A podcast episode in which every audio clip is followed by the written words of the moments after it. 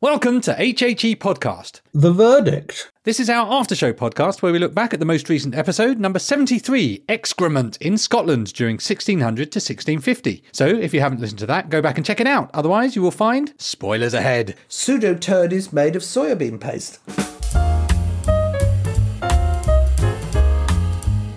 Hello, my name is Pete Goddard, and I'm here in the HHE studio with the repeated, increasingly desperate flushing to my persistent floater.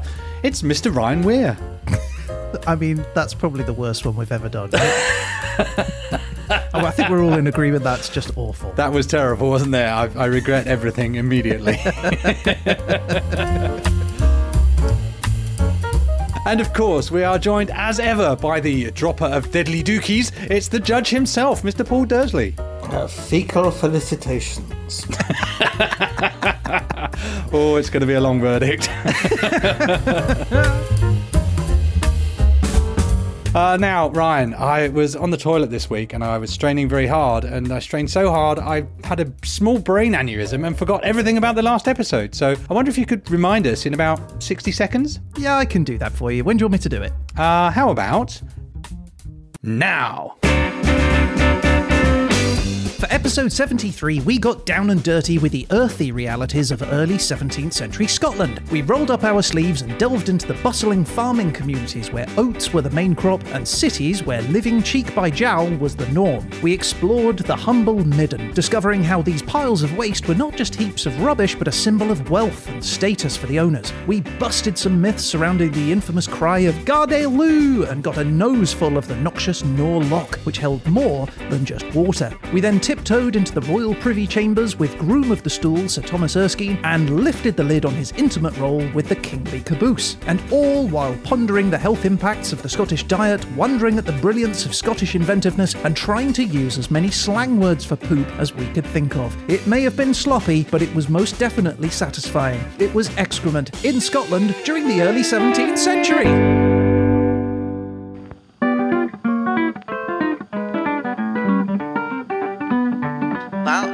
Last week's episode done, summarised nicely. Nice one, son. Now we're over to a young Dersley who's gonna tell you what he thought of thee. He'll take you apart without any care. He's the lovely Paul Dersley. The lovely Paul Dersley. Ah, yes, of course. It's all come back to me now. I can almost smell the episode. yeah. I had a terrific time, Ryan. I learned a great deal, and uh, I have to say, you dealt with a very tricky subject with some aplomb. But my opinion is as waste on a midden. The real person we need to hear from is, of course, Judge Dersley. So, Paul, I, I feel like this may have been right up your alley, but how did you feel about the episode? What do you mean, right up my alley? I just want to be privy to your thoughts. Ah. this is going to be a long episode, isn't it? Well, I will hold it in until later. I tell you what, though, I must admit, of all of the ones we've done so far, I have a strong feeling that I may do well on Dersley Factor later. I feel you do. I think you hit the spot, as it were. so, normally we ask, have you ever been to uh, the country? So, I'm assuming you've been to Scotland, Paul. Yes, I have. And have you ever been to the toilet? Uh, contrary to popular opinion, I am human. I thought you were like the Queen who never went. Well, I know I, I don't know how apocryphal the, this story is, but a friend of mine's father was in the RAF and she visited them once and she needed the lavatory and they sort of somehow got the turd and, and encased it in perspex. Wait, what? I'm sure that's apocryphal. The Queen's or their own? Hers! That's what they call a royal flush. hey, how much would you pay for that? Nothing. Come on, a kingly coprolite. You'd love that. It'd go with your little fossil collection. Right, I do, I, I do have fossilized shit, yes. I don't think he collects them fresh, though, does he? It's not just me sitting on the lavatory for days on end. But would you have a groom of the stool, though, Paul? Like, how do you fancy having a childhood friend come along and wipe your ass for a decade? No, although I do believe swan feathers were quite often used in high society. Swan feathers. That sounds uncomfortable. On the swan, or uh, are you allowed to remove them first? Can you imagine have a distressed swan in your privy? Yeah, I, I think you just they're plucked off in advance. well, I've heard of toilet duck, but I've never heard of toilet swan. Oh, good lord, this is going to be a long episode.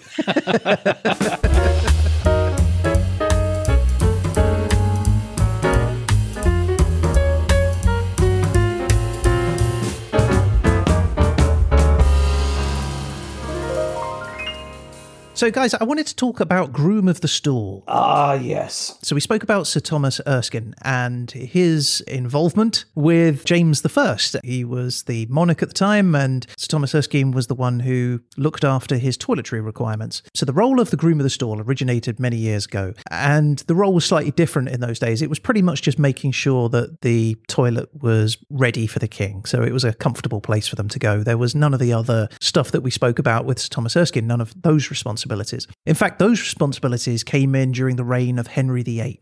He was the one who expanded the role to include other toileting needs. So, for example, the groom of the stool was now in charge of monitoring the bowel movements themselves. He had to give observations on what he found, along with other health related issues, which he would then report to the royal physician, who would. I'm sure he had I a guess- keen eye for a plop. uh, well, yeah, you'd have to, right? You- You'd be looking for certain specific textures and colours, right? You'd almost, uh, it's almost impossible to kind of get into it a little bit and kind of go, oh, that's a good one.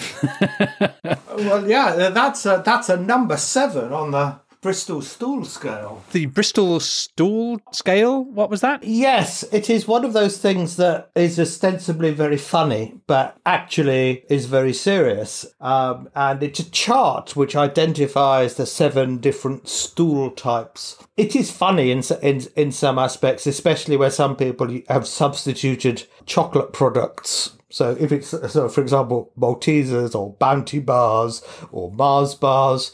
but, but, If you've but created a flake, you've got a problem. I'm pretty confident. yeah, uh, uh, or, or uh, sort of the, the the bad one is sort of hot chocolate. That's a number seven. And so, uh, yeah, ostensibly it's funny, but have a, have a look at it, and you know, it it, it is serious because you can determine quite a lot from that. Sorry, I assume this is for medical purposes and hence its seriousness. Yeah, yes, it, it, but it, you know, it's one of those things when you come across it, it it, do, it does ostensibly seem very funny. There are actually toilets that you can get, like um, I think they're principally made in Japan, but they will analyze your stool as well as part of their robotic toiletness. Well, this is a, a definitely a technological groom of the stool, isn't it? What's the what's the content and composition? How are you feeling? Are you unwell or not? Play some music, warm the seat. Squirt some water up afterwards. But the groom was also responsible for organising the king's day around his bowel movements. So he had to predict when the king was going to go by diet and meal times alone. So depending on what he was eating and when he was eating it, he would be like, right, okay, he can't have that meeting at 10 o'clock in the morning because that's when he's going to be needing to go. I should diarise mine now. I think about it. Ah, Yeah. I'm not sure this is. Uh, you know, we don't do things like this now. You know, g- generally you don't you don't plan a meeting around your bowel movements. Your bowel movements move around the meeting. Uh, Yeah, you'd think so, but I do wonder, like the president of the United States or other sort of notable statesmen that have diaries packed with meetings and things, you must think that they have to allocate certain time for these things. well, I, I suppose it's just knowing where they are. But uh, other responsibilities the groom of the had was uh, governing the others in the Privy Council. So they were the head of the Privy Council. This was the group of people that were closest to the king. And the groom of the stool was the number one, uh, or the number two, the number one of number twos. And his job was to keep track of the Privy Council finances, make sure that nobody was skimming off the top, and uh, make sure that any valuable objects were kept safe as well. He was given the authority to decide who was allowed and not allowed access to the king, which is a reason why the groom of the stool was such a coveted role. Very, very powerful. That Incredibly, yeah, absolutely. well, uh, you know, having having access to the leader has always been sort of the real power role, but also the role that everybody hates. yeah, well, especially when you got to wipe their ass. But the last person to hold the title of the groom of the stool was a guy called James Hamilton. He was the second Duke of Abercorn. And uh, on the 8th of February 1846, he was appointed to the position by Prince Albert, who we will know as being the husband of Queen Victoria. Inventor of the intimate piercing. yes, exactly. Yeah, and Hamilton served as groom of the stool for 13 years, uh, longer, in fact, than Sir Thomas Erskine, uh, until Albert. So he wouldn't have been with Victoria when she was taking a dump, though, would he? No, just with Albert. Okay. Uh, Victoria probably had her own, yeah. But uh, Hamilton served for 13 years until Albert eventually abolished the position as part of like a wider shake-up of traditional customs, which he considered outdated. So a new, more modern system came, which was him doing it himself. Unbelievable. What independence he shows. Shocking. But uh, that did mean that Hamilton was then out of a job. But it didn't affect him a lot, though, because he remained a prominent figure in the royal court for the next two decades, even loaning out his holiday home in Scotland to Queen Victoria. Let's be honest, we'd all have a groom of the stool if it wasn't an actual person in the room with us, wouldn't it? Well, yes, it's that. It's that. Uh, perhaps I, I suppose a, a lot of it is privacy, isn't it? Because you know the Romans used to defecate together. That's true. It was the sort of equivalent of a communal shower, wasn't it? With a sponge on a stick for wiping your bum with. Yeah, uh, and, and a little rill to clean it first. So you just shared the sponge. You never had your own sponge. And that was common right up into the 18th century. So I, I asked the experts about that very thing. Culturally, how was it treated? You know, did it have that same level of squeamishness that we have today? Or was it a bit more communal? And they said, well, a lot of it was to do with the fact that so many people lived in close proximity. You just didn't have the privacy. So it, it just became part of your life and it didn't have that same association with it. That kind of came later, that sort of Victorian attitude towards sort of needing privacy. That came much later on. Okay, because that, that's quite interesting, isn't it? Because a lot of the prim, stupid things of the Victorians we've just got by. But that, I suppose, is, is one, isn't it? That hasn't. It is a moment of great vulnerability, isn't it? So I can understand why there was desire for privacy at that moment. Yes. Yeah, I guess that's a kind of a primal fear, isn't it? It's a- any time where you're in a position of vulnerability. Well, but but also, of course, lots of people die on the lavatory. Elvis Presley jumping to mind. Yes, uh, my grandfather was another one. But obviously, it's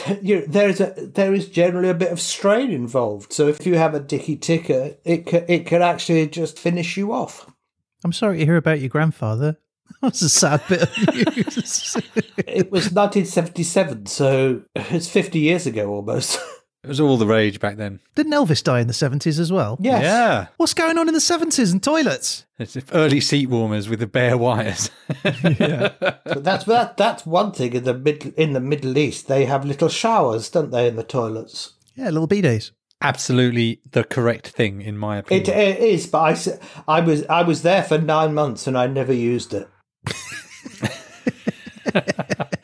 I, I hesitate to follow up on that, but why? Well, he had a, a barrel of swan feathers and we had to get through those. Spink of money on this dozen swans.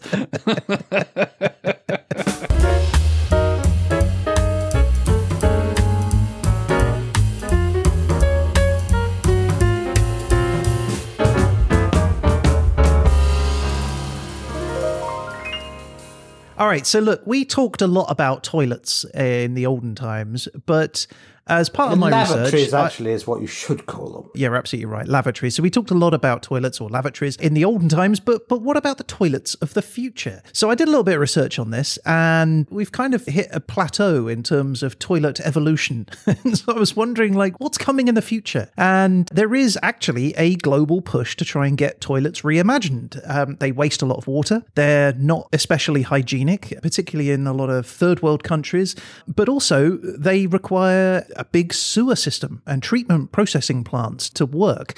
And that isn't efficient and it requires a lot of maintenance, a lot of wasted water. So, Earth closets, that's what you need. They were used in the past, and there are thoughts, well, you could use them again because they don't use water. And once you get past the ooh factor, the sort of the fuller's earth gets rid of the smell instantly. It, it's not it's not a terrible idea, and you're absolutely right. It is one of the ideas that is being considered. So uh, there is a World Toilet Day on November 19th, uh, which was established by the World Toilet Organization. Bit self interested of them, really. Of course, they'd want a day.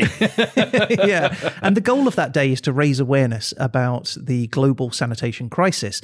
And it's because of these reasons that the Bill and Melinda Gates Foundation has started a Reinvent the Toilet Challenge with prizes available for the next big shift in toilet design. So, some of the examples that have come out of this challenge includes Cranfield University's nanomembrane toilet, which treats human waste on site without using external energy or water, and it separates the liquid and the solid wastes and converts them into clean water and ash that you can reuse. Then there is the Tiger toilet, which is probably what you're talking about, Paul, because this is another invention which is designed specifically more for sort of third world countries or refugee camps, places where there are huge latrine pits. And what this Tiger toilets are is essentially using tiger worms in the soil, in the base of the toilet, where the human waste falls into it, and then they just munch through the raw sewage and turn it into compost that can then be used to grow plants. So you could have worms in, in the bottom of your toilet. Because it is a terrible waste, isn't it? You, you you gave us a really good and thorough insight into the fact that there is value actually in the things that we consider waste and don't even think about today. And to go back to a time where we're going, well, let's actually take the nutrient value of this is an excellent idea, isn't it? It really is, yeah. Yes, but I, I would probably put a caveat on there. So, You know, in the 17th and 18th century, their diet was probably a lot better, well, was a lot better than ours. So I'm not sure there's that much, that much goodness you could extract out of a McDonald's turd. Yeah, or a Munchie Box turd. Yeah. Th- then there's the Blue Diversion Autarky, uh, which is a bizarre name. yeah, for an off-grid toilet, which claims to not only recover the water but also the salts and other nutrients from the urine and feces itself. Meaning you can basically reuse the water and the salt from your poop to cook your pasta or rice. Lovely. There's a, I was reading actually a while ago, unrelated to this, about toilets and low water toilets and no water toilets. And one of the things they struggle to overcome is the cultural aspect. So some of these toilets have a little dribble of water because we're so accustomed to that sense of water equals clean that they, they put this totally unnecessary spray of water into the bowl because otherwise people just won't use it and they find it disgusting. Those urinals that uh, exist which don't have any water. Every time I feel like, oh my god, that's the most disgusting thing ever. Yeah, you feel like there's yeah, something missing, don't you? So there's a definite psychological aspect to what we consider clean to be. But talking of futuristic toilets, the most expensive toilet in the world isn't on Earth, it's in space. It's the toilet on the International Space Station. And reportedly, it cost around $19 million to develop because it has to operate in zero gravity. Yeah, on the list of things you don't want floating around your environment, I think it's pretty high up, isn't it? Yeah. Well, that happened on an Apollo mission. Someone was ill for a part of the journey, and there was a problem getting to the lavatory at the on time. Uh, there were specks of feces floating around in the cabin for the rest of the journey. My God, that just sounds awful. He was popular. Yeah, time to regret that that throwaway line. Hey, pre-flight curry, guys. So, yeah, on the International Space Station, they have a small private cubicle. It is a toilet which is smaller than a standard one, and it has a hole in it which is like a bicycle seat, that shape. And it's uh, that shape for precise alignment. And uh, the astronauts position themselves on the toilet and they tie themselves down with thigh restraints and they hold on to handholds in front of them. And in the absence of gravity, the toilet is designed to then use airflow to direct the body waste into two specific receptacles. So astronauts use a funnel, which is equipped with a fan that sucks the urine away to be collected and recycled into drinking water for the rest of the crew on the station. And for the poop, the fans direct the floating plops into individual bags that are then stored in an enclosed container on cargo ships, which then dispose of it as they re enter the Earth's atmosphere. But in May 2020, NASA launched a new upgraded version of the toilet to the ISS. It's called the Universal Waste Management System, and it is uh, much better. It's fully automated, it's quieter, it's more reliable, it's more hygienic, and it's 75% lighter and more compact than the previous system. Um, it also has improved suction. Which is said to be useful for the female crew members. Um, I beg your pardon. um, but most importantly, though, the UWMS also has improved odor control, which is apparently a major issue on the ISS when you're essentially stuck in one airtight tank. And your diet up there is relatively limited as well, isn't it? So And again, a lot of the uh, Apollo astronauts just took the the trip was about five days there and back, so they used to take enough Imodium, so they didn't need to go. Oh, that sounds painful. crikey. But talking of painful, while they were fitting the new toilet, there was a mistake, and they accidentally caused a water leak, which sent about two and a half gallons of water drifting throughout the station. Biff, clean or dirty water? Clean water, fortunately. But uh, yeah, there you go. Their plans are that it's being trialed on the ISS um, with the view that it will eventually be used on lunar exploration missions. So there you go. We might hear more about this toilet in the future. Maybe we'll all have one. Oh, I look forward to that. A toilet to Uranus.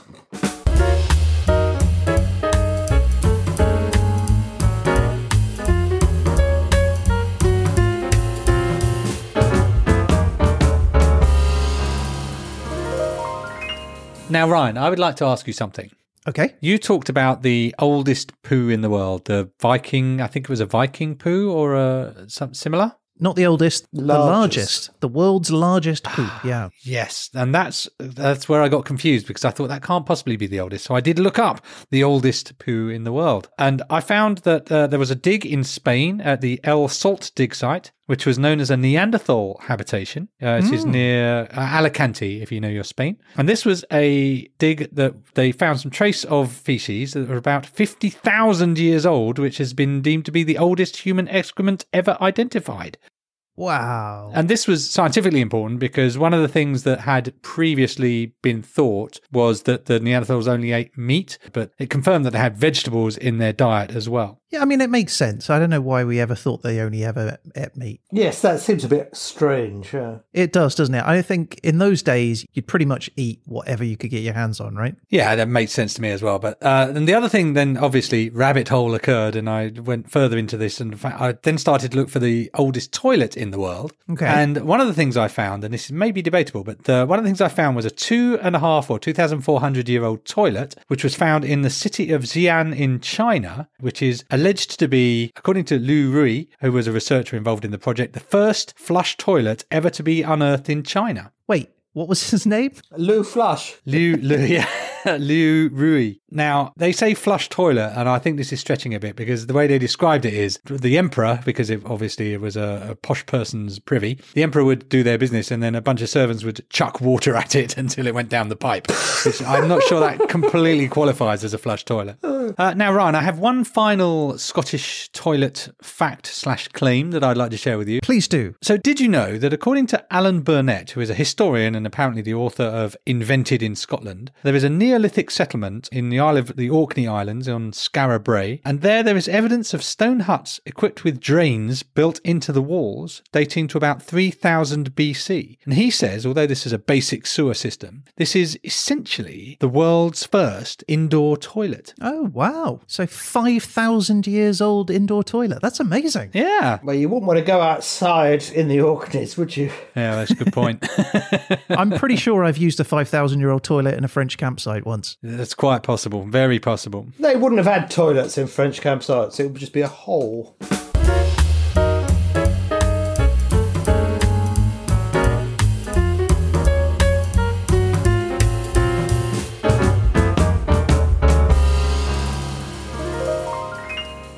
So, guys, in the episode, we said that people saw their waste as wealth, right? The, the middens were their private property and it was a source of their survival, basically. Where there's muck, there's brass, as they say in Yorkshire. That is exactly right, yeah. And there were some cases going so far as taking neighbours to court over thefts of midden heaps.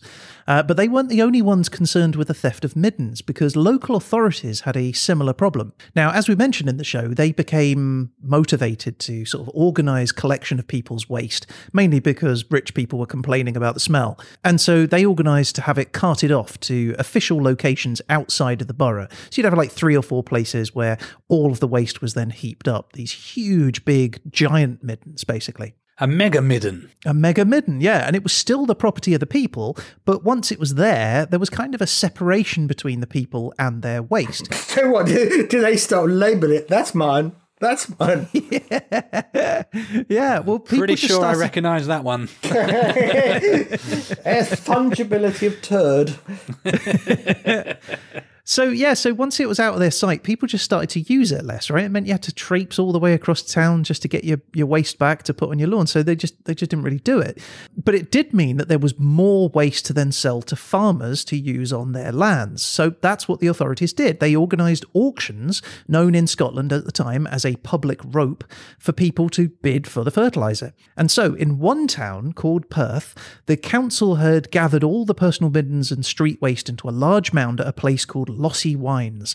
It's a street that leads out of the town towards the north, and the pile was scheduled for sale. However, on the morning of the auction, the councillors all arrived to discover that the entire mound of waste had been stolen overnight, and the council were furious. The waste was considered borough property, and so the town council, who were also the magistrates, took the crime really seriously. They conducted an investigation to track down the criminal, and you'd think that might be easy. You know, there'd be plenty of evidence left, no less than, you know, a strong smell on whoever it was who stole it. feel like your sniffer dogs have a very easy day that day. Yeah, exactly.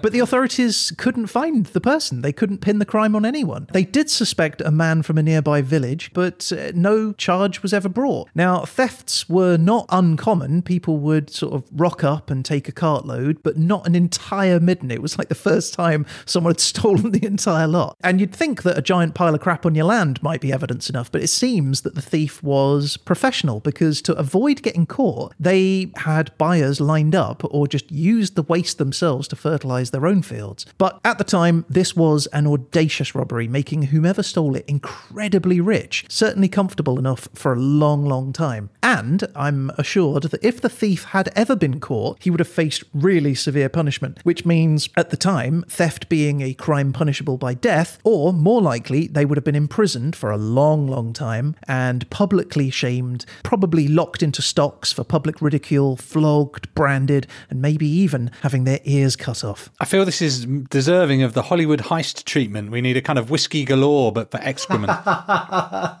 The Great Shite Heist.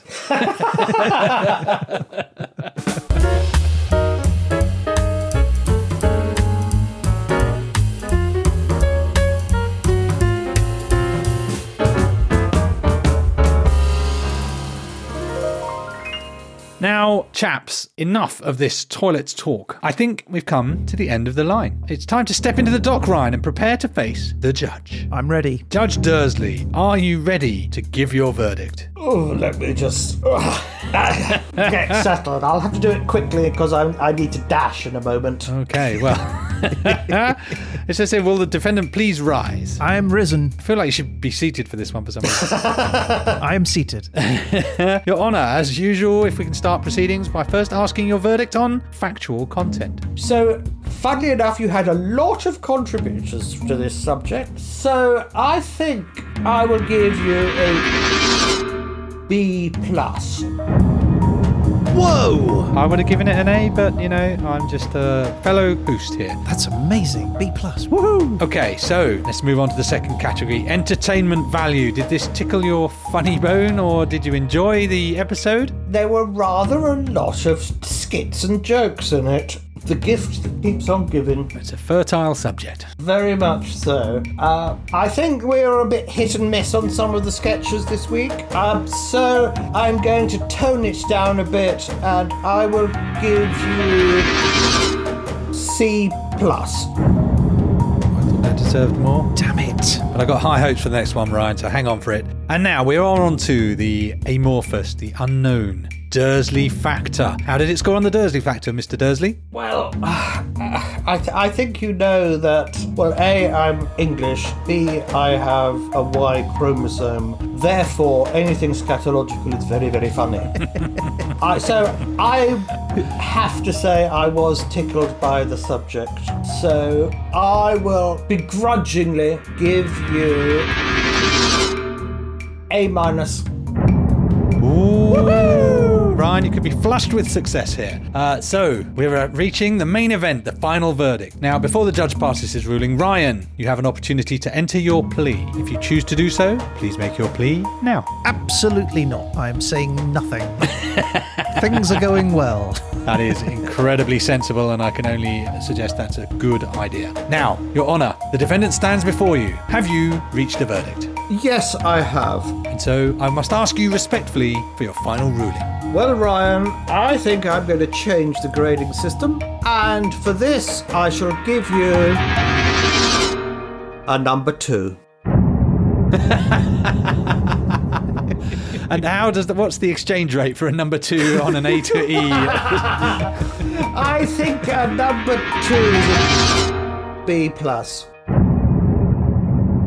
A B plus, Ryan. Oh, How do you feel, ah. Ryan? you're so relieved. I am It's just after you've passed a particularly stodgy one.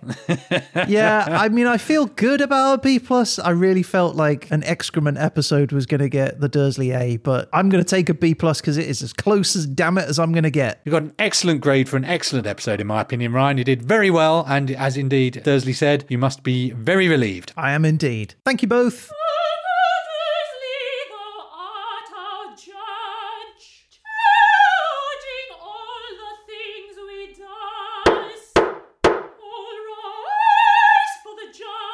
Okay, so that's our show for this week. If you'd like to get in touch about any of the things we've talked about on the show or just to say hello, you can reach out to us on social media through the website, hhepodcast.com, or by email at Pete and Ryan at hhepodcast.com. We'd love to hear from you, and you never know, you might end up featured on a future show. And one way to definitely feature on a future episode is to rate and review us on Spotify or Apple Podcasts. Recommendations there can really help bring the show to new listeners, which we would really appreciate. That's right. Now, if you're on Mastodon, Facebook, Instagram, Twitter, any of those social media places, you can find us at HHE Podcast. And if you subscribe to those, you're going to get an alert every time we post any trivia tidbits, news, and photos. And we'll be back again soon with our next episode, number 74 Nine Lives in Bangladesh during the Victorian era. Interesting one. But in the meantime, a huge thank you to the judge himself. Thank you, Paul. My pleasure. And that's it. I guess all that's left to say is. You've been listening to Uh, have either of you ever been to Shitterton?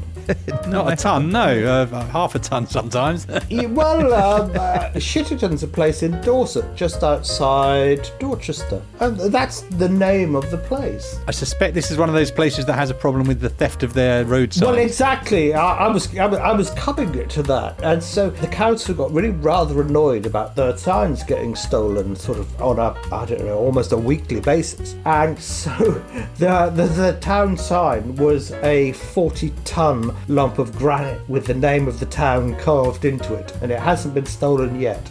The Great Shite Heist Part 2. There's a sequel. Um, it's like old street names in, in English towns. The Victorians changed a lot of them, but a lot of the sort of the places near where the public lavatories were quite often called Shiteburn Lane. That's exactly right, and that came up in my research as well. There were plenty of streets called Stink Alley in Edinburgh at this time, but stink wasn't to do with the smell. The stink in those days meant drain, so it was just Drain Alley. Oh, okay. That's interesting. I didn't know that.